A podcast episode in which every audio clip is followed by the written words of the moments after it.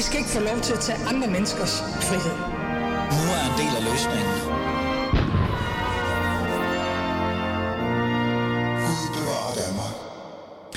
Ja, velkommen til. Du lytter til Alis Fæderland, og mit navn er Ali, og min Ali. Søren Pape Borgelsen har dagens dato været statsministerkandidat i en måned. Jeg vil gerne dykke ned i, hvordan egentlig det er gået for Sørens første måned. Det tager vi om cirka en halv time. Men først skal det handle om utryghed.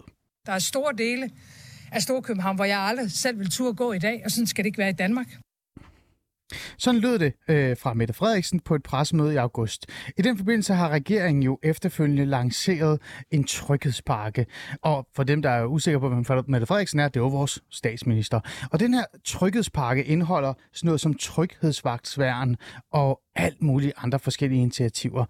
Det her Især det her tryghedsvagtværn er jo meget specielt, for det er jo noget, man gerne vil have udvidet til flere kommuner. Men hvor stort et behov øh, i virkeligheden er der egentlig for det her, når gentagende undersøgelser viser, at det faktisk er blevet tryggere og tryggere at være i Danmark? Det er i hvert fald en af de spørgsmål, jeg gerne vil forholde mig til den første halve time af Alice Fæderne. Og for at kunne gøre det, så har jeg Eskil Dahl Pedersen i studiet. Eskil, velkommen til. Tak. Du er tryghedschef i Bovita. Øh, før jeg overhovedet sådan går i gang med hele snakken, øh, så skal vi lige have det her på plads. Øh, Eskil, hvad dækker en tryghedschef egentlig over? Det dækker over, at i vores 60 boligafdelinger i primært Københavns Kommune, der ønsker vi, at øh, beboerne lever op til de regler, der bliver vedtaget på Slottholmen, og lever op til de regler, regler, man lokalt laver i forbindelse med, at man tager en husorden. Det kan de fleste finde ud af, men der er altså også nogen, der, der har svært ved det. Hmm. Hvor lang tid har du egentlig øh, hvad kan vi sige, beskæftiget dig med selve ideen, altså tryghed? Øhm. Jeg fik opgaven af min arbejdsgiver for 10 år siden, fordi man var af den øh, opfattelse, at hvis den basale tryghed ikke er i orden, så er det rigtig svært at få øh, trivsel og progression og fremdrift for, for beboerne. Jeg skal sige, at jeg arbejdede dengang øh, på fuld tid ude i Møllerparken, så, så det var et sted, hvor, hvor behovet for tryghed hvor måske var mere udtalt end, end samfundet generelt. Hmm. Øhm, hvordan arbejder man egentlig med tryghed i din hverdag?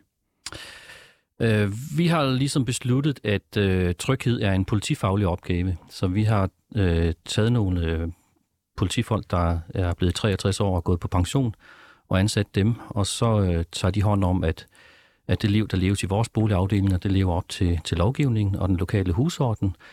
Og det betyder, at vi er hver uge på hjemmebesøg hos nogle af vores øh, beboere, øh, og det er så politifolk, der, eller pensionerede politifolk, men altså politifagligt uddannede folk, der tager på besøg og lige repeterer, hvordan reglerne er, og enten retter man ind, eller også øh, ryger man ud. Hmm. Øhm grund til, at jeg har dig i studiet, det er jo netop fordi, at du arbejder med det her, og du har kendskab til det, du arbejder med, med tryghed i, i 10 år. Og så synes jeg også, lad os bare være ærlige, Eskild det vil jeg gerne være, at du også har tilknyttet øh, øh, nogle af de her områder, hvor man godt kan sige, der er faktisk noget om snakken i forhold om tryghed, utryghed osv. osv. Øhm, når Mette Frederiksen, øh, statsministeren, gik ud her for nylig og sagde, at der er visse områder i Danmark, hun ikke føler sig tryg i at være eller færdes i. Og hele den her snak om utryghed og tryghed kommer. Øh, er der egentlig noget om snakken øh, i det her, eller er det, er det bare politik, som nogen kalder det?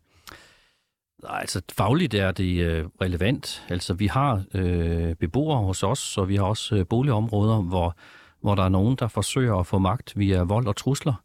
Og øh, man kan jo sige, at de nordiske lande har forsøgt at skabe nogle øh, mere feministiske samfund, hvor det er øh, en person, en stemme og demokratiet, der afgør magt, og ikke hvem, der har den største voldsparathed. Ja. Men, men så, så det vil sige, at ideen om det her med, at der er visse områder i København, lad os bare lige være helt klar omkring det, som er utrygge, altså, den er god nok?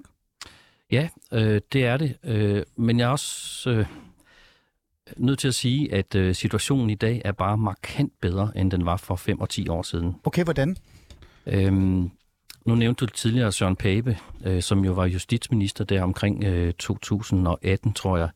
Ja. Øh, og jeg vil sige, at, øh, at øh, Søren Pape som øh, justitsminister var en tryghedsminister. Han fik virkelig sat gang i nogle forhold omkring øh, politiet og domstol, der gør, at øh, Københavns politi, som er vores vigtigste samarbejdspartner, øh, i dag øh, 100% professionelt leverer det, som politiet skal levere. Hmm. Der, hvor det halter lidt, det er hos os selv i boligselskabet, hvor vi skal blive dygtigere øh, med vores anmelderkultur, også blandt beboerne. og så er det Københavns Kommune, som også har plads til øh, øh, udvikling og forbedring. Okay. Øhm, det er bare fordi, det er meget vigtigt i forhold til det her med øh, øh, tryghed og forståelse af tryghed, før vi går videre og taler om tryghedsvagter og alt det her. Fordi øh, når man sådan reelt set kigger på statistikker og så videre, så er det jo over, øh, jeg er ikke 100% skarp på, hvor meget det er, men det er i hvert fald over 80% af danskere øh, føler sig, 88% er det præcis, af danskere, for jeg lige visket miljø, øh, føler sig trygge, altså adspurgte danskere øh, i Danmark. Øh, men jeg kan også huske, at øh, der også var en undersøgelse i 2022, tror jeg, eller 21, øh, i deres nabolag hedder det, i 2021 eller 22, hvor, øh, hvor det viste, at øh, der var 17 procent københavnere, der følte sig utrygge også. Øh, og nu lægger jeg lige noget ekstra også ovenpå det, fordi når vi så taler om socialt udsatte områder, eller udsatte områder, som du også arbejder i, jeg kan huske, at øh, der har været utallige målinger, for eksempel fra Gellerup i Aarhus, som er et øh, udsat område, som de steder har en bande, som nærmest lever der og bor der og beskytter det faktisk også, øh, med øh, Brabrandbanden kalder man dem, øh, at der var det næsten også over 80 procent af dem, som blev adspurgt i boligområdet, som følte sig trygge. Så det her med forståelsen af tryghed og utryghed, øh, Eskildag, det er jo del med svært at forstå, og, og, og, og altså, altså sådan et eller andet sted øh, øh være håndgribelig omkring. Så når du hører det her med 88 procent af danskere ikke føler sig, altså føler sig trygge, betyder det så bare, at vi overhovedet ikke behøver at tænke på utryghed og, og, og så videre og så videre? Jamen, altså, tryghed har en, og utryghed har en slagside. Altså de, der har gode uddannelser og økonomi, kan vælge, øh, hvor de vil bo, og, og de flytter så bare væk. Det sker også for os. Altså vi mister øh, beboere, som øh, vælger at flytte væk, og så flytter der nogle andre ind. Hmm. Og de, der ingen penge har, og måske er ramt af traumer øh, på kontanthjælp, øh, hvad hedder det, overførselsindkomst, de har ikke råd til bare sådan at flytte hen et sted, hvor det er trygt at være. Og, en af, og de familier kan så være fristet af at, øh, at lægge, øh, hvad skal man sige, trygheden over i hænderne på, øh, på de voldsparate, og så er det så ikke dansk politi, der beskytter dem, men, men, men banderne. Banderne gør ikke øh, beboerne noget som udgangspunkt, så længe man ikke ødelægger deres forretning. Mm eller taler med politiet. Mm. Og der kommer du ind på noget, der jeg synes, der er interessant, fordi rigtig meget af den kritik, øh, Mette Frederiksen har mødt, og andre øh, også møder, især sådan nogle som mig også, som siger, kære venner, der er faktisk noget utryghed rundt omkring i Danmark, visse specifikke områder, for eksempel Gellerup. Øh, så handler det jo måske mere om, Eskild Dan, nu spørger jeg i forhold til din erfaring omkring tryghedschef og så videre, men også i det miljø, at hvis man accepterer, at der er nogle præmisser, der er nogle regler, nogle spilleregler, og hvis man så holder sig inden for dem, så er man tryg. Er det det, der måske gør, at nogen øh, føler lidt, at jamen, her, her er rigtig fint, jeg kan godt bo sammen med bander, fordi de gør mig noget, men faktisk så bor de jo i et utrygt område. Jamen, det er jo en personlig oplevelse, hvorvidt man synes, øh, det, det er utrygt. Og, og du får nogle boligområder, hvor, hvor skal man sige, dem, der ønsker at følge de fælles regler, der kommer på demokratisk vis via Slottholmen, de vælger at fraflytte de her områder, fordi de kan se, at det her foregår efter nogle andre præmisser. Øh, og til sidst så har du nogle boligområder, som så er øh, fyldt med folk, der vælger alternative præmisser, hmm. som så kan være en... Øh, altså vi kender det fra Syditalien, altså vi har jo kendt det i mange år, mafiaen dernede, og sådan mere familie, hvad hedder det, opbygget. Og, og vi har jo på Nørrebro haft en, en bande, som, som lige pludselig blev rigtig stor, og som hed Loyal to Family, som er et fremragende øh, navn at vælge som bande, og som egentlig meget godt siger, hvad er øh, tankegangen bag øh, den her form for alternativ øh, magtstruktur. Mm. Mm, okay, interessant. Øhm, hvad er egentlig dine egne erfaringer med, øh, med det her med utryghed? Øh, fordi du siger jo selv, det er en følelsesting, ikke? Og jeg hører tit også folk øh, for eksempel sige, jamen prøv at, jeg føler mig ikke utryg på Nørrebro. Med al respekt, det gør jeg nok heller ikke sådan hver dag, men det er jo været to dage siden, det var der en mand, der blev skudt på gaden på Nørrebro. Her, der er stadig billeder af ham udenfor. Øh, så hvad er din egen erfaring med, øh, med det her med utryghed? Ja, altså utryghed kan, kan have den her i forhold til, at man kan bevæge sig frit, uden at blive udsat for, øh, for vold. Øh, men øh, øh, utryghed kan jo også være øh, øh, frygt for, om, øh, om jeg har råd til at blive boende, hvor jeg bor, øh, om der er mad, øh, om der er strøm til vinter, om øh, mm. vi skal fryse. Øh, der, der er mange elementer i, i utryghed. Men man kan sige, at den, der har fyldt meget øh, efter efter tierne, hvor vi havde konflikterne omkring øh, islamisk stat og, og bandeopbyggelse og øh, likvideringer i boligområder, og det har jo været, øh, øh, hvad skal man sige, øh, den del af tryghed, der handler om vold og voldsparathed, mm. terror. Ja. Øhm, nu er der jo kommet det her forslag, altså eller Mette Frederiksen lægger op til, at der skal være mere fokus på det, der skal være parker og tryghedsparker osv. Og, og en af de ting, man så nævner, det er tryghedsvagtværn øh, Eskildal. Øh, ligegyldigt, hvordan man har det med tryghed og ikke tryghed, så er der jo boligområder eller områder i, i Danmark, hvor der er bandemedlemmer, der er kriminelle osv. osv. Så ligegyldigt, hvordan øh, Østerbro-segmentet, kalder jeg dem, går ned ad gaden på vej til deres latte, ikke føler sig usikre og utrygge, så er der i hvert fald en specifik utryghedsskabende element, man skal forholde sig til. Tryghedsvagter, er det en god idé? Øh, Ikke for os som boligselskab. Øh, Vi foretrækker det system, der er bygget op øh, i København, og hvor Københavns politi og nærpolitiet er, er frontopgaven i forhold til tryghed, og hvor vi som boligselskab har til opgave at sørge for, at politiet er informeret og ved, hvad der foregår, øh, og så være med til at opbygge, at civilsamfundet lojalt lever op i at støtte den, hvad skal man sige, levemodel, der er udtænkt for Christiansborg, men også er villig til at anmelde øh, det, man ser og observerer, og villig til at vidne i retten. Hmm. Og der kan vi mærke, at der er en kolossal slagside i forhold til øh, ikke-vestlige borgers villighed til at møde op i retten og vidne i forhold til de, de ved, øh, og som begrundelse bruger de, at de er angste over for øh, repressalier. Hmm. Så, så vi er ikke i mål i forhold til at have ligestilling i forhold til at bidrage til et retssamfund, som ja. er det, de fleste danskere ja. foretrækker. Men kan sådan noget som tryghedsvagter ikke give måske en form for øh, symbolsk tryghed så, men også på en eller anden måde være med til at skubbe nogle af de her øh, kriminelle elementer eller andre, som, øh, som skaber utryghed i de her boligområder, en lille smule væk, ved at bare være til stede? Øh, det, det kan jeg ikke afvise. Jeg vil sige, vi har ikke brug for det. Altså den model, vi har valgt, hvor vi har Mm. øh, pensioneret, øh, altså politifagligt øh, uddannet personale til ja. at tage sig af trygheden. Øh, vi kalder dem ikke øh, vagter, vi kalder dem øh, tryghedskonsulenter. Øh, og hvad hedder det, den faglighed, de bidrager med i boligselskabet og i boligområderne, har vist sig at være tilstrækkelig, så længe at øh, nærpolitiet er tilstrækkeligt dimensioneret til, at den del, politiet skal tage sig af, at den kan de tage sig af. Mm. Og sådan er det faktisk i 2022. Det spiller i København på det Mm. område. Du har nævnt det her med, at civil arrangement øh, gør større gavn, øh, bedre samarbejde med politiet gør større gavn. Jeg har jo selv øh, været ude og kritisere øh, for eksempel Frederiksberg Kommune, der er åbnet op for, at de gerne vil have sådan nogle tryghedsvagter, eller i hvert fald vagter for at beskytte for eksempel S-togstationer osv. osv. Hvor jeg sagde, at det er jo noget, det er jo noget vrøvl. Det vi burde reelt set have mere af, det er jo politi. Øh, vil det gøre det bedre og mere sikre, at det var politi, der patruljerede metroerne og også de socialt udsatte områder, øh, end det vil være sikkerhedsvagter? Det er svært for mig at vurdere, hvordan man kan overføre ting en til en. Altså, vi har, vi har valgt at af... Men vi har haft erfaring med for eksempel lokalpolitistationer i visse områder. For I går, i forgårs, nej det var i går faktisk, da jeg gik forbi Nørrebro, samme sted, hvor den her mand var blevet skudt, der stod der sådan en mobil politistation. Ja. med fem politibetjente og stod bare og smilte og snakkede med nogle børn. Ja. Polititilstedeværelse, er det ikke bedre end civil arrangement og tryghedsvagter, jeg ved ikke hvad? Fordi det er jo visse specifikke områder i landet, øh, Eskildal. Jeg tror meget af dig, hvis vi satte os foran et kort, så kunne vi meget hurtigt påpege, hvor det er henne. Jeg ved, Mads Brygger fra øh, ja, Frihedsbredet har efterspurgt det. Jeg vil med glæde dukke op og forklare, hvor det er henne, man godt kunne bruge sådan nogle flere politibetjente. Er det ikke bare det, der skal til? At man skal også passe på, at man ikke skyder gråsbord med kanoner. Altså, det at uddanne Ah, pol- ordentlige politibetjente, det er en fireårig uddannelse, og det er på bachelor-niveau. Ja. Øh, og øh, øh, altså balancegangen imellem at have et professionelt politi, som så er den eneste myndighed, der har, hvad skal man sige, øh, magtanvendelse øh, som mulighed, Mm. øh, det tror jeg, man skal holde fast i. Så Mm. der skal være tilstrækkeligt politi til, at den nødvendige magtanvendelse kan finde sted. Ja.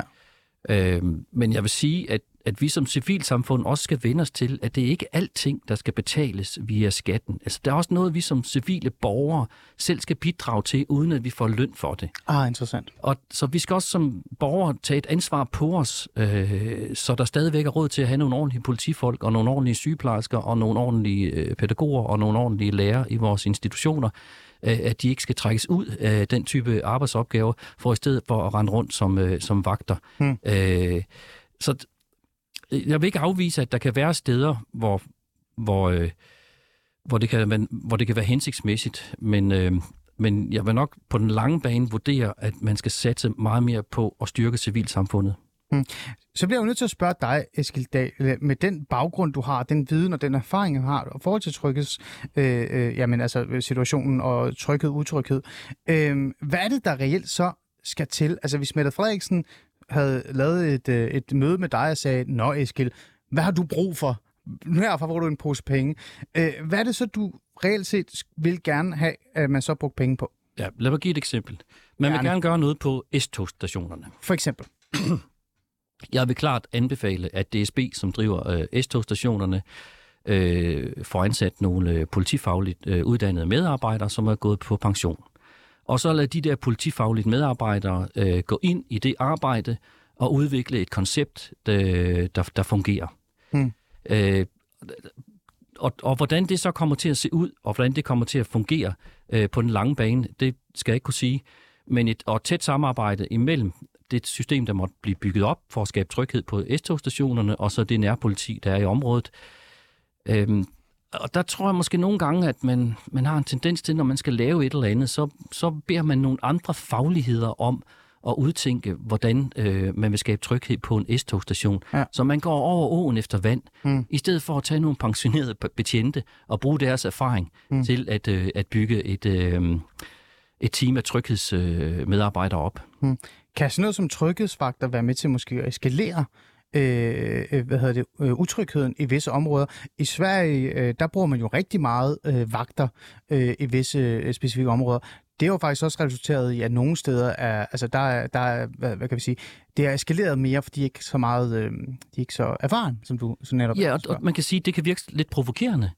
Øh, og det, det, der tæller, det er i hvert fald min erfaring med Mm. de øh, øh, pensionerede øh, betjente, vi har ansat, det er, at de har jo årtier lang øh, evne til at aflæse øh, andre mennesker, øh, at kommunikere, at øh, forholde sig til øh, kritiske situationer og bevare roen og overblikket. Mm. Øh, så der ligger sådan en lille guldklump og sejler rundt derude i farvandet af pensionerede betjente, som, øh, og, og det er nok i det farvand, at man skal finde øh, de mest hvad skal man sige, økonomisk fornuftige løsninger på, på de her opgaver.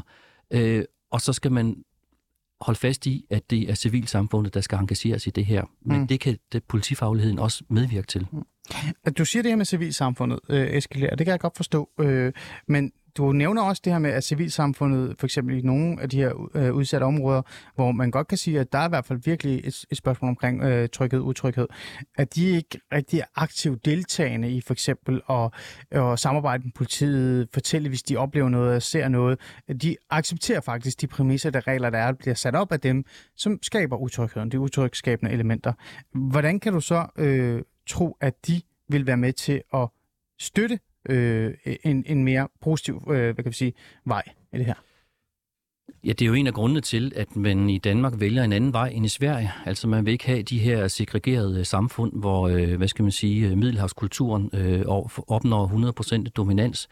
Øh, man vil have nogle, nogle boligområder, hvor, hvad skal man sige, den nordiske øh, feministiske kultur i hvert fald øh, repræsenterer halvdelen. Øh, Øh, og det vi kan se, det er, at øh, i de områder, hvor der er blandet øh, beboersammensætninger, øh, sammensætninger, jamen der er der tilstrækkelig civilsamfundsmæssig øh, kapacitet til, at, øh, at vores tryghedskonsulenter øh, sammen med nærpolitiet kan holde ro og orden. Mm. Men stadigvæk, altså fordi vi civil arrangement civilsamfundet skal være med til at, at have et opgør med, øh, med det her utrygtskabende øh, elementer, der er i, i, i visse områder, men også bare på S-stationer og togstationer, så skal de tage en aktiv deltagelse i det. Altså jeg kan huske for eksempel, jeg har været på de her tryghedsvagt, eller hvad hedder det, øh, gåture, tryghedsture, tror jeg, de kaldtes. Øh, vandringer, ja. Ja, tryghedsvandringer, det var det, det hed, Eskild. Har du også været på dem? Ja, ja. Ja, det tænker jeg også.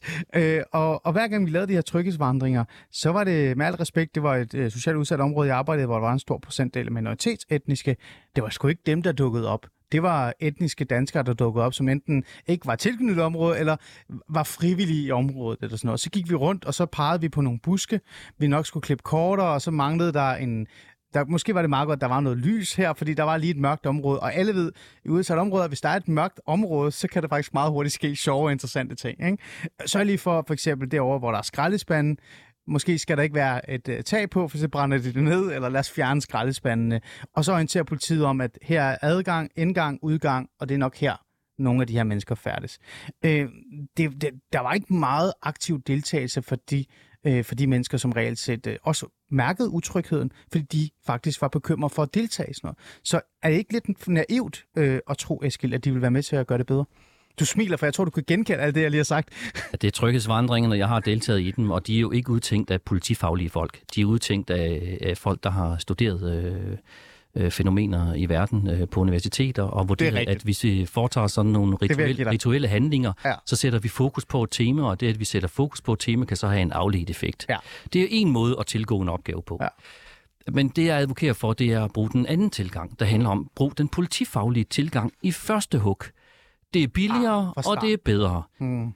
Og det er faktisk politifagligheden, der har presset os som boligselskab til at sige og insistere på anmelderkultur. Hmm.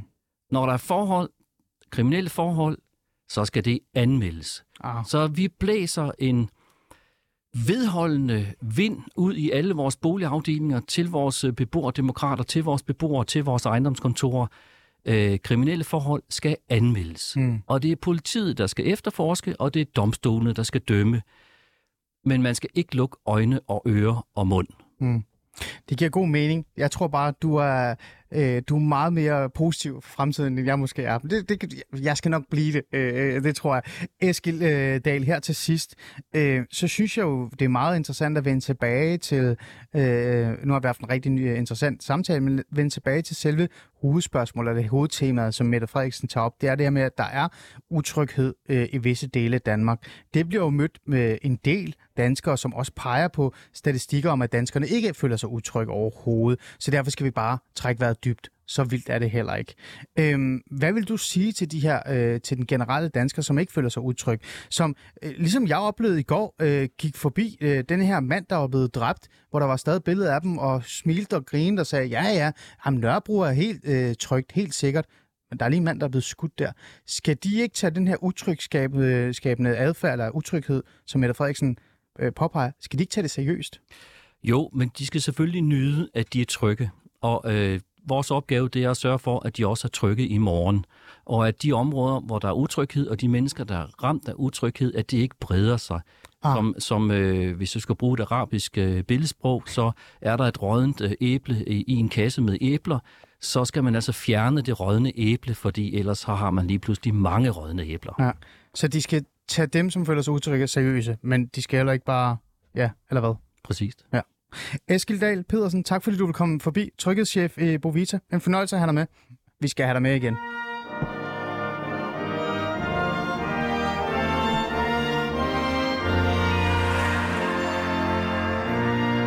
Anne-Sophie Eller, velkommen til. Tak. Søren Pape Poulsen, statsministerkandidat i, øh, i hvad hedder det, for Konservativ Folkeparti, skal skilles. Altså, vi kan lige så godt starte med den. Ja. Øh, men det er jo ikke det, vi skal tale om. For jeg vil gerne tale med dig om, hvordan går det egentlig med statsministerkandidat Søren Pape Poulsen her? Der er jo gået en, en måned øh, Ja. i virkeligheden præcis, og, øh, og han har været igennem en masse ting, eller, og Ja. nu skal han skilles. Stakkels Søren. Altså, det har været en hård måned, tror jeg, øh, som jo startede på et rigtig godt sted i den forstand, at øh, de konservative øh, står til et langt bedre valg end, øh, end Venstre. Øh, og på den måde er han øh, jo øh, øh, klart øh, en, en naturlig, kan man sige, samlingspunkt for Blå Blok. Ja.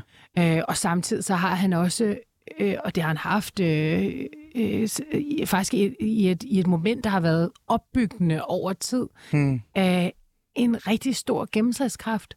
Altså fordi at Søren Pape Poulsen, han kan kigge på dig, han kigger på kameraet og kigger på dig gennem skærmen, Mm. som om han gerne vil dig. Ja. Altså apropos tillid, du, han har tillid til dig. Ja. Og man hygger sig ved hans blik. Mm. Og det gør man ikke i samme grad ved altså, øh, Ellemann, som ser ud som om, han helst egentlig gerne vil være et andet sted. Øhm, eller statsministeren, altså, som synes, det er lidt hårdt at være der, hun, hvor hun er, men hun Jeg gør synes, det. synes, det er 13, ikke? Ja, hun synes, det er lidt trættende. Ja. med alt det ansvar. Ja. Øh, men, men, men Søren, han vil da gerne. Mm. Og jeg tror også, hvis man går ud og spørger danskerne, hvem vil du egentlig helst øh, altså tilbringe en weekend eller et sted med, og altså nogle, nogle lange middage og drikke nogle øl og sådan noget, så tror jeg, man vil vælge Søren. Mm.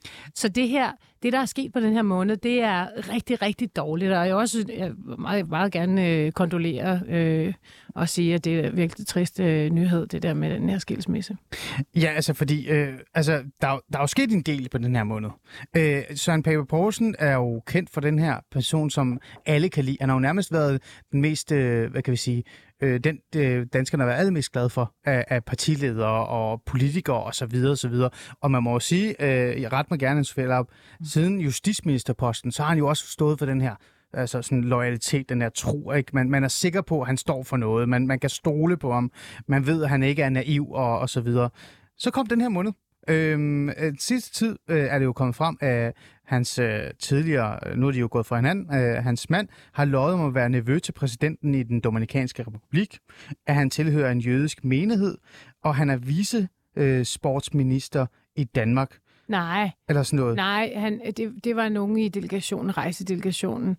Øh, det var en, øh, en direktør for en sp- sportforening, som, ja. som blev altså, kan muligvis ikke- præsenteret forkert. Og jeg ved Og faktisk det er det, jeg kan heller ikke finde hoved og hale i Nej. det, ikke? Altså, og det er jo Og- det, der er problemet i virkeligheden, ikke? Og jo, og altså, det der jo er kommet frem, der er kommet alt muligt frem her på det seneste, som, som jo ser dårligt ud. Altså, det Ja. gør det bare. Ja. Øh, der, det er kommet frem, øh, at øh, den her øh, mand, øh, som øh, Pape øh, har haft indtil, at de nu går fra hinanden, Ja. øh, at han har øh, sagt, at han øh, var en del af den jødiske menighed. I hvert fald så har Pape Poulsen stået og sagt til de danske jøder, jamen jeg er jo gift med denne her øh, mand, som er en del af den her menighed herude øh, i, øh, øh, på den, i den Dominikanske Republik, som øh, er en lille bitte menighed, øh, som kender hinanden. Du ved. Og de, Ja. de, det er så kommet frem, at de kender altså ikke ham her. Nej. Øhm, og det er så også kommet frem, at de mennesker, han øh, så har præsenteret som sine trosfælder, de er i virkeligheden er syvende dags adventister, som er øh, noget andet, men dog øh, en trosretning, en kristen trosretning, som ka- kan have nogle af de samme ritualer som jødedommen. Og så er det jo der, man tænker, jamen, er vi, er vi ude i, at vi har snakket om noget, noget hviledag om lørdagen, og det ligesom er blevet... Det ved man jo ikke, Nej. og jeg ved jo heller ikke, Nej. Nej. hvor godt øh, Søren Pape Poulsen taler spansk. Nej. Jeg kender den dominikanske øh, kultur rigtig godt, for jeg har faktisk nemlig. boet sammen med en dominikaner i flere år. Ja. Fordi at da jeg kom hjem til Danmark og arbejdede om aftenen, så øh, havde jeg... Øh, samboede jeg med en, en som øh, var barnepige, øh, og som jeg betalte for at passe mine børn om aftenen. Ja. Øhm, men vi øh, boede sammen, så jeg, jeg kender den dominikanske kultur rigtig, rigtig godt. Ja. Men, øh, og jeg taler også flydende spansk, men det ved jeg faktisk ikke, om Søren Pape gør. Nej. Og det kan jo også godt være, at der faktisk ligger nogle sprog, sprogforbistringer her. Ja. Who knows? Ja. Derudover så har han jo så kaldt øh, præsidenten øh, åbenbart sin onkel, Dio hedder det på spansk. Øhm, og jeg vil sige, øh, en, en un dio, det, det kan ikke være sådan bare en ven. Det er ikke ligesom en engelsk kultur. Okay. Jamen, jeg lytter. Altså, ja. jeg lytter. Altså, hvis man nu har er i en engelsk kultur, så Ja. er ligesom, at du er ens bedste barndomsveninder og Ja, venner ja, og sådan noget. ja. Altså, det er jo sådan noget Uncle Ben, Uncle ikke? Ben. når man snakker med sine er børn. Så Ja. siger vi, det her, det er Uncle Ben. Det kan godt være, at vi ikke er brødre og søstre, men, men du ved, vi kender hinanden. Ja. Øhm, ude i Indien, og i de andre lande, sådan i Sydasien, der er det meget, der, der er det meget familiært. Der er det sådan, hvis du har nogen, der er på din forældres alder, Ja. så er det onkel. Ja. Øh, og auntie. Ja. Øh, og, eller hvis du har noget på din egen alder, så kan det være big sister, øh, eller, eller, eller lillebror, eller sådan noget. Så har du sådan nogle andre sådan familiære termer. Men sådan er det ikke på spansk. Ja. Onkel, altså, eller onkel, eller dio, det er lidt, altså, det er lidt, det er lidt slang. Hmm. Altså, så man kan sige, øh, altså det, hvis man nu for eksempel siger, oye dio, som betyder, hør lige mand, eller "Hey, listen dude. Ja, Jamen, jeg prøver, altså, jeg, du, kan- det, ja. det, man kan ikke bruge det Men- på den måde. men- Nå, det er bare sådan en lang Ja, historie. men- Men, det er svært at forstå en sprogforbistring ja. i den forbindelse. Ja, men Anne-Sophie, eller prøv at høre, øhm, og det er jo det, der er kernen i det her, ikke? Jo. Altså, jeg øh, vil jo gerne tale om, der er gået præcis en måned, siden Søren Pape Poulsen meldte, sin statsministerkandidatur. Og jeg er i gang med en etymologisk øh, forklaring. Jamen, præcis. Og Ja. Er der ikke et problem her? Fordi jeg synes faktisk, med al respekt, at det startede okay. Øh, altså, det startede okay, da Søren Pape Poulsen stillede sig op og sagde, nu vil jeg være statsministerkandidat. Det var ikke verdens største nyhed, men den nyhed, der var, det var, at han gjorde det faktisk med, med, med prom og pragt. Der var også en plan, der var en Ja. idé, Ja, der ja. var noget med noget skattelettelser og så videre og så videre. og noget. Nemlig øh, landsråds, øh, hvad hedder det, samtalen, eller hvad er det ikke samtale, den der tale, han holdt, Ja. det var måske ikke så statsministeragtig, men det var Søren Pape, som vi kendte ham. Ja. Ikke? Man ved, hvad man får. Men alligevel så står jeg her, Anne-Sophie Allop, med dig, og med al respekt, jeg er altså ikke typen, der vil tale om personlige øh, forhold. Jeg er røvlig glad. Men det er det, vi skal forholde os til. Øh, kan det her egentlig betyde noget for Papes brand? Jamen, det har jo allerede betydet noget for Papers brand, fordi det, det, du beskriver her, det er jo en mand, øh, dem der kan huske, da han tiltrådte denne ja. her post. Og nu kan jeg faktisk ikke engang huske året, men det kan du sikkert. Det er mange år siden. Ja. Det gjorde han jo på ekstremt lave forventninger. Og efter en serie af jeg vil sige, forliste formandsposter øh, øh, i- bag sig i, Mm. i det konservative folkeparti. Og derfra, der har han faktisk, han har skabt ro i partiet. Også med meget, altså i en tid, der er meget urolig i alle partier.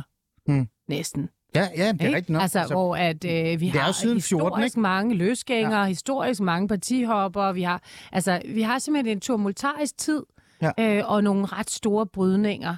Også på den borgerlige fløj mellem, hvad der er kon- klassisk konservatisme, og så mere liberalisme og mere national konservatisme. Præcis. Og der har han faktisk holdt roret rimelig godt. Og han er også, så blev han minister, og det klarer han også godt. Mm. Og udover at han var i stand til ligesom at holde den her nødvendighedspolitik, og vi skal være hårde ved Ja, ja, ja. indvandrerne og alt det der, Ja, ja. så var han jo også manden, der rent faktisk øh, fremsatte samtykkelovgivningen, øh, som et rød Ja. blok siden har taget al æren ja. for osv. Og Men det var- psykisk vold var også en af de ting, han, han har, satte... Ja, øh, præcis. Han har faktisk gjort, altså han har også appelleret til svingvælgere, præcis. man sige. Vælgere, Ja. ja. der, der kunne finde Ja. på at krydse over midten. Øh, Så det her og, gør ondt? Og etableret sig selv Ja, som så det kan gøre ondt? er jo sindssygt, det gør mega ondt. F- fordi det, der jo også er sket, det er, at han har jo haft, har jo haft den øh, øh, luksus, Mm. at det store spot har været på Ellemann. Ja. Øh, ikke alene har det været på al, øh, al den blodsudgydelse, der har været i partiet Venstre, men Ellemann som statsministerkandidat, han har fået det meget store spot. Hmm. Og der er det jo meget rart at kunne stå sådan lidt i den der, sådan, øh, Hmm. altså det er jo meget flatterende at stå lidt i en halv, ikke, ikke så stor belysning, skulle jeg så sige, som en person, der snart fylder 50. Ah, det skal vi ikke snakke om. Men, men altså, det er jo et meget rart sted at stå, ikke? Men Jo, jo, lige jo, pludselig så er jo. det der spot blevet sat lige i fjeset på ham. Ja. Og det vi jo ikke forstår, mm. vi forstår jo ikke, at manden, der har tillid til os, og som vi har tillid til, fordi han har de her Præcis. dejlige hundeøjne, han er jo Ja. så skøn at se på, Ja. øhm, at han kan blive øh, slæbt rundt i manesien af Mm. en eller anden mand for de varme lande. Det for, vi forstår det jo ikke. Kan han håndtere det her pres? Er handler det også om det? Altså, fordi som du selv siger, han har stået lunt, ikke? Han har stået nærmest bag, jeg har sådan et billede af, han, han næsten har stået bag sådan et, et, hvad hedder det, et tæppe og kigget ind og smilt, mens Ellemann har stået på scenen, ikke? Mm. Og fået tæskene. Nu står han ved siden af Ellemann, ikke? Der er ikke nogen bag tæppet, måske Inger Støjberg. Øhm, og nu skal han stå der og tage imod. Kan han håndtere det her pres? Det vil vise sig. Altså, jeg, Hvordan synes jeg du, han er tror- klar den sidste Jamen, måned? altså, Jamen, øh, jo ikke specielt godt. Altså, jeg synes ikke, at det er håndteret øh, specielt godt. Nej. Men igen, så er der en hel masse, vi ved, ikke ved. Ah. Altså, vi ved jo øh, faktisk ikke, øh, hvor meget han selv har vidst. Øh, vi ved ikke, hvor meget de overhovedet kan kommunikere. Altså, Ja. det, er, så, sådan er det jo, når man er gift Hmm. med folk fra andre lande Jo, og jo, andre jo, jo. sprogstammer Jo, jo. og sådan noget. Altså, det, Ja. det ved man jo ikke. Altså, jeg aner jo ikke, hvor, hvor, hvor, øh, hvor uskyldig han er i det her. Nej. Øh, og hvordan... Og så er, må vi også bare sige, medierne går meget tæt på. Altså, det gør de, og nogle gange for tæt på, vil Ja. jeg også mene. Ja. vi går ekstremt tæt på og ind under dynen her, ikke? Ja. I, et, i et parforhold, som, øh, som, øh, som vi jo ikke kender. Hmm. Og, og vi ved ikke, øh, hvad der ligger øh, til grund. Og det er også, altså, øh, hvis Hmm. der er kommet en skilsmisse øh, ud af Øh, det er formentlig ikke direkte provokeret det her, men i hvert fald øh, er det måske en, en, en af de sten i sko- skoen, der har gjort, at, at man er kommet dertil. Altså, så er det jo også en stor sorg. Mm. Øh, Bent Winter, som er politisk kommentator på øh, Berlinske, har skrevet sådan en fin analyse af hele situationen. Ikke kun det her, men også bare generelt. Øh, og han siger jo måske, at det her er meget godt for ham også. Altså det vil sige, at det her brud, som desværre er, altså det er jo ikke det, som vi burde tale om, men nu er det det, der sker. Øh, fordi nu kan man sådan begrave den her øh, den her sag, og så kan man gå tilbage til politik og Søren Pape Poulsen. Øh, meget kort, før vi går ind til det mere det politiske også. Øh, tror du på det? Tror du nu det her klaret? Nu øh, lige om lidt, så danskerne, så kigger de på ham og ser de det hundevalp øjne og mm. den her lojale og meget, øh, øh, altså den her person, man kan stole på, Søren Pape, så er han tilbage. Øh, nej, altså det, det tror jeg ikke fuldt. Jeg ved godt, hvad, hvad Bent mener, og, og han har også ret, altså at det er, det er mere øh, besværligt at acceptere en første øh, mand, øh, som vi simpelthen ikke øh, ved, om er decideret mytoman, eller bare bliver hele tiden bliver misforstået. Hmm. Øhm, end det er, øh, at der ikke står en første mand øh, på den måde. Altså, det, det er en nemmere position. Øh, men det, der jo ikke er forklaret, det er, øh, hvordan lader man sig gen rundt i manesien, som Søren Pape Poulsen. Det er jo ham, der ligesom har øh, det politiske Men, men kan det, det kan virkelig hans privatliv ramme hans politiske... Jamen, Altså, synes du det? det er jo en dømmekraft. Det er jo dømmekraften. Altså, der er jo blevet ah. sået tvivl om øh, hans egen dømmekraft. Ja. Øh, og den dømmekraft, øh, det, det er ikke bare i, inde i, helt inde i privaten, men det er jo også sådan noget, som at man øh, som minister tager to andre minister med på badeferie i den Dominikanske Republik, og udenom Udenrigsministeriet ligesom arrangerer møder med på højt niveau. Hmm. Øhm, hvilket jo altså, må have bestyrket øh, Søren Papes øh, formodning om, at der bestod en, en tæt kontakt mellem hans mand og Ja, ja. præsidenten, men, men altså, øh, det, det er stadigvæk ikke særlig klogt. Nej. Og specielt ikke i en, jeg vil sige, et land, hvor at, at Ja. man faktisk ikke ved så meget om, hvem øh, kan have hvilke sager og så Ja. videre. Ikke? Øh, før vi lige graver den her ned, langt ned et eller andet sted, selvom vi, at det, den selvfølgelig dukker op igen, det er bare mig, der altid har det lidt svært ved at snakke om personlige ting, for jeg synes faktisk, at, jeg synes faktisk ikke, det er ordentligt. Jeg synes, jeg synes godt det er ærgerligt. Men lad det ligge. Nu tager vi den lige med her. Anne-Sophie Ejlerup, noget andet du også er, du er jo forfatter, du er radiovært osv. osv. Nu har du også fået et uh, nyt job, hvor jeg konstant kommer ned og irriterer dig på fjerde sal hos Berlinske. Det var så, det du kommer ned og kigger på mig, det. meget ligesom Søren kigger på kameraet. Ja. Øh, så du ved også noget om kommunikation. Så her til sidst, før vi går videre til det politiske, kunne det her have blevet håndteret meget bedre? Ja. Hvad, hvordan skulle man have gjort det her? Altså, jeg ville have taget... Hvis, hvis det nu var, at man synes, at man kunne forklare det her, så ville jeg have taget min mand i hånden, og så fundet et blødt format, og sat sig ned og, og snakket ud af posen. Hmm. Altså, og, og det, det synes jeg, det der med at lægge ting frem, er, er meget godt. Det er hmm. et virkelig godt forsvar. Hmm. Det er klart, hvis man ikke selv kan forklare det, øhm, altså hvis der ikke er noget at forklare, for man ikke selv kan forklare det, eller man selv ligesom Ja. har medvirket til, øh, til, til noget, som har, måske har været lidt for hurtigt, lidt for smart, lidt for, lidt for nemt, lidt for økonomisk med sandhedens øh, ting, så, så er det svært. Hmm. Så er det en, en svær ting. Hmm. Øhm, og øh, øh, hvis det er det, der er udgangspunktet, så, øh, ja, altså, så skal man jo håndtere det defensivt og forsøge at få opmærksomheden et andet sted hen. Mm. En af de ting, jeg synes, Søren Pape Poulsen og hans team altid har været gode til, det er at, at sådan, øhm, sørge for, at sager ikke eksploderer, når der kommer et eller andet. Det, det nærmest forsvinder de, eller udtaler sig ikke, og så dør interessen reelt set for politikere, eller ikke politikere for journalister.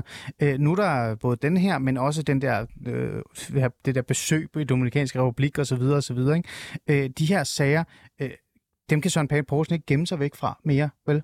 Altså, for jeg Nej, synes, men det er at jo øh, svært, når det han handler udtaler om sig hans... ikke om dem.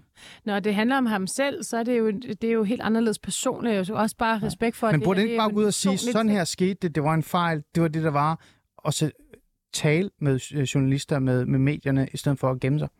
Jo, altså jeg vil jo sige, at hvis, hvis, der er noget for, hvis der er noget, hvis man kan forklare det, så gør det. Så stil Ah. sig åbent op, ikke? Ah. Altså, så hvis man ikke kan forklare det særlig godt, så er, så er det jo der, man har det her store kommunikationsproblem. Men du har jo ret, han har jo været i stand til at håndtere store, svære ting før. Altså øh, sagen om Nasser Nasser Carter, Carter, for eksempel, ja. ja.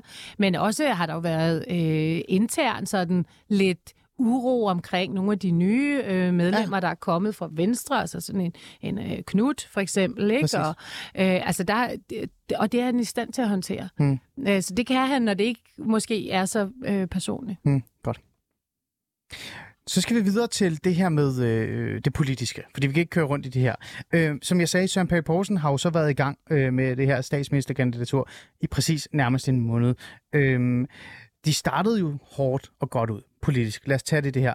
Øh, skattepolitik, øh, der er noget på dagsordenen osv. Øh, synes du, at øh, hvis vi lige glemmer den her personlige ting, at han er altså stillet sig frem som en statsministerkandidat. Altså, øh, er der noget statsministeragtigt over Søren Pape Poulsen, den første måned?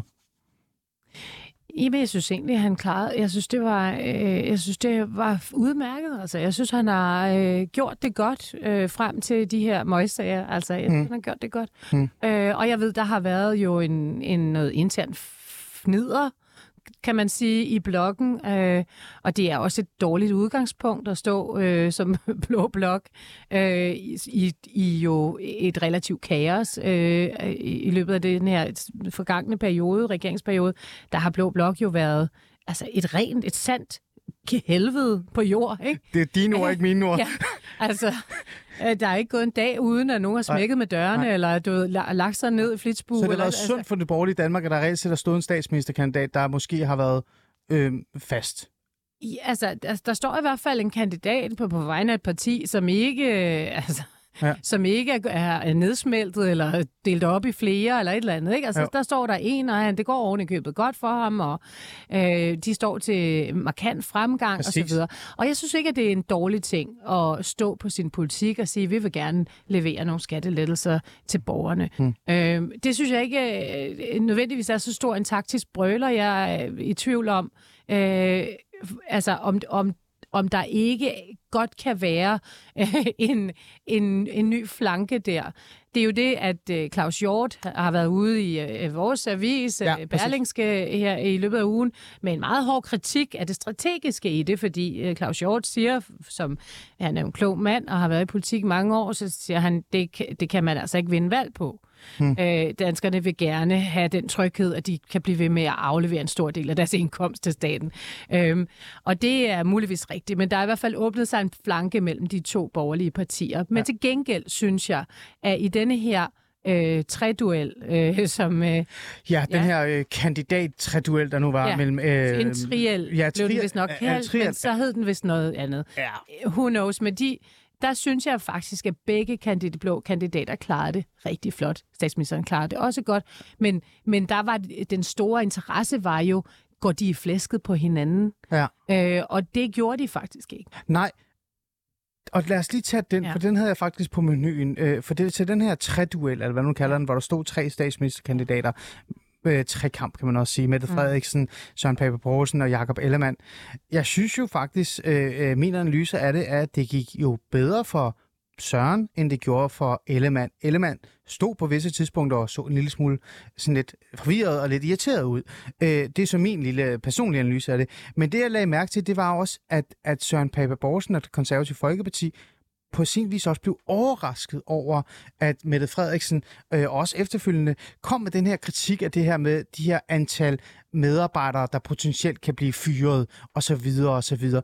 Det virkede nærmest som om for det konservative Folkeparti og hele maskinen, at åh oh, nej, hvad er det for noget, de beskylder os for? Det skal de da ikke gøre. Mm. Er det måske et, et svaghedstegn, eller et tegn på, at man måske ikke er på samme niveau som, som Mette Frederiksen og så videre? Fordi øh, de kom lidt i forsvarsmode, da der kom den her idé om, at hvad er det, 40.000 potentielt muligvis offentlige ansatte kan ende blive, ved at blive fyret, eller hvad det end er. Ja. Det blev sådan noget småfnideri, i stedet for øh, politiske svar retur. Altså, jeg synes jo, at han fik undsagt den ret godt at sige, hvor har du de tal fra? Øhm, øh, og der har også efterfølgende været et forløb, der... Men han virkede overrasket, Ja. yeah. eller det er det, jeg prøver at sige. Altså, det burde man jo ikke være. Ja. Altså, jeg tror, han var reelt overrasket, men det er vel også, altså, det- hans styrke er jo det her menneskelige.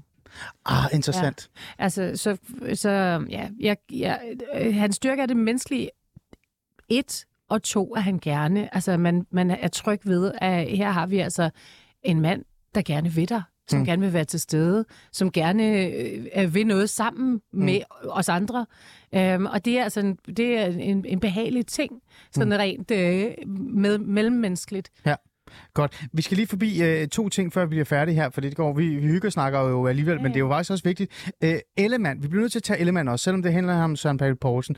Øh, Jakob Ellemanns øh, venstre er jo kommet bagud, men det viser sig jo lidt, at de haler lidt indad og indad.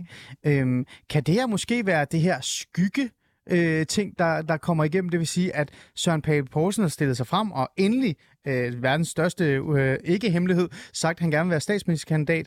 Øh, at det faktisk giver mulighed for Ellemann at trække sig lidt tilbage og, og gemme sig lidt bag Sørens skygge, og så slå til det rigtige tidspunkt. Det er klart, og det er jo også øh, klart, at de jo også vil øh, blevet øh, vælger til hinanden. Altså, hvis, ja. hvis nogen vælger Siva for de konservative, så er en, en fin havn at søge hen, det er faktisk øh, Venstre. Øh, så på den måde, så vil man se, at hvis de konservative bløder lidt, så, jamen, så kan Venstre øh, komme op på det. Og sådan rent valgteknisk vil det jo komme ud på et, kan man sige. Ja. Øh, og det var også det, man ved sidste valg jo kalkulerede med fra Socialdemokratiets side, bare som et eksempel. Øh, der strammede man jo øh, retspolitik og udlænding udlændingepolitik og en masse andre øh, politikområder øh, markant for at øh, lokke Dansk Folkeparti's ja. vælgere tilbage over midten. Og det Men der vidste man jo, at øh, når man så blødte vælgere, så ville man bløde dem til resten af den røde blok, så det ville være ligegyldigt.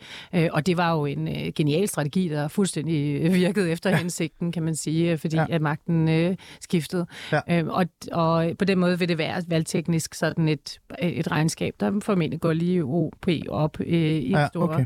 Okay. Øh, i stor henseende. Ja. Øh, men øh, nu kan jeg huske... Men det er bare det med, om det her de reelt set giver Ellemann mulighed for at, at ja, træde det, tilbage. Det altså klart. gemme sig i skyggen, vente på flere øh, ærgerlige øh, sager og øh, dårlige... Øh, jeg ved ikke hvad, og så dukke op. Ellemann har jo det problem, at, at han har... Altså, dels har han det problem, at han har stået midt i en altså giga-nedsmeltning i sit yeah. parti. Det er, den ene, det er en problem. Det andet problem er, at man fornemmer egentlig, at der står sådan en, en mand, som formentlig vil lov og orden, hmm. formentlig er, kan man sige, sådan en relativt ansvarlig menneske. Det, det, det er den fornemmelse, man får ved ham. Men at man tænker, han er simpelthen ikke særlig bekvem i den her rolle, og det har han også selv været ude at sige, at det har taget ham lang tid ligesom at falde til ro i den. Hmm. Så, så jeg har ikke noget problem med at sige det, fordi jeg tror, det, det er også sådan, øh, alle omkring ham og selv opfatter det. Øhm, og det er også en svær disciplin, det der med at slappe af. Du er selv på fjernsyn gang med Mali. Det der ja. med at slappe helt af, og det der med at ville kameraet og ikke være bange for det, og alle de der ting, øh, det, er en, det er en svær ting. Hmm. Øhm, og han har bare, altså han har virket stiv og, øh, og anspændt mm. øh, i den rolle, og det gør han sådan set stadigvæk. Kan man vende det om til en fordel og sige, her har vi altså den kandidat, som ikke altså helt øh, med armene i vejret spæner efter magten, men altså står her. Øh, ja. Er han i virkeligheden det bedste bud øh, på, på en, man kan have tillid til ved at overholde loven og sørge for sådan og sådan?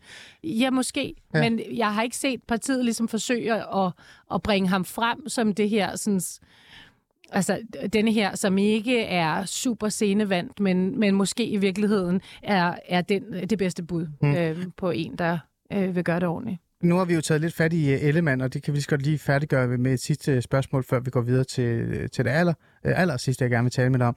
Uh, hvis Ellemann taber det her valg, og der er jo to måder, han kan tabe det på. For det første tabe det til Søren Pape Poulsen, og for det andet bare tabe det fuldstændig, så det borgerlige Danmark ikke vinder.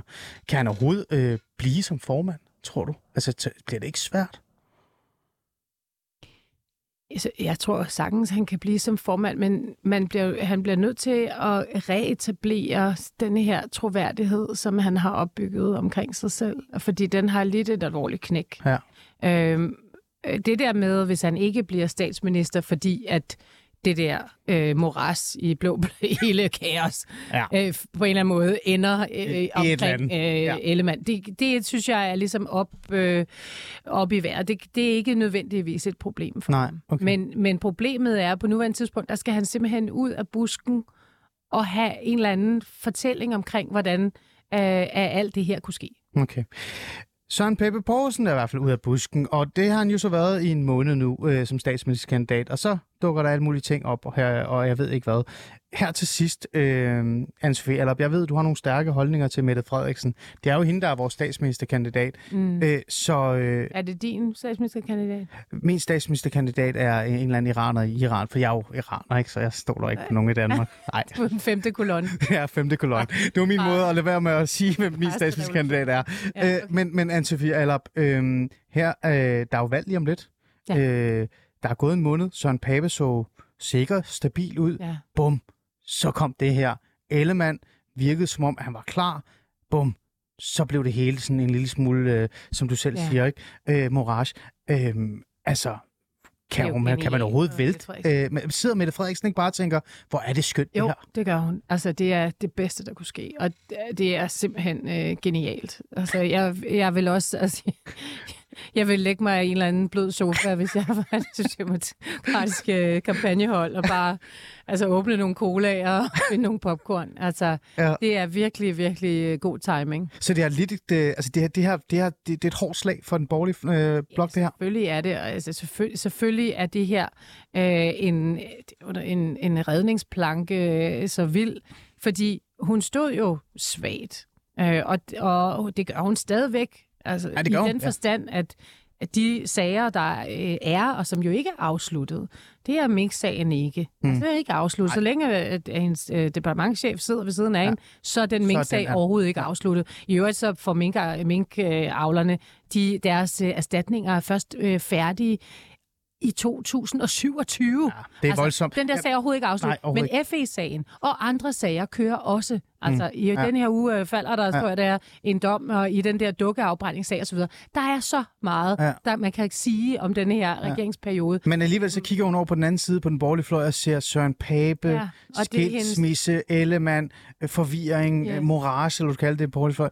Hun må da sidde og tænke, Yes. Og ligesom at den borgerlige fløjs bedste argument for sig selv er hende, så er øh, hendes bedste argument for sig selv også den borgerlige fløj. Jeg vil sige, de kan begge to pege på hinanden og sige, prøv lige at se, det er jo ikke det, I vil have. nej.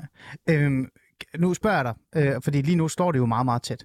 Øh, kan det her ende med at og, og faktisk og, altså, gøre Socialdemokratiet, øh, altså give dem større chance for at vinde øh, valget? Ja, altså, selvfølgelig kan det. Fordi lige nu står den borgerlige fløj jo en lille bitte smule foran. Ja, ja, men det, prøv at høre, der er ikke noget, der er givet her overhovedet. Nej. Altså, og vi skal for, forberede os på, ikke alene, når der kommer et valg, så vil det blive tæt, men derudover, så vil en forhandling øh, efterfølgende formentlig Ja. øh, tage lang tid.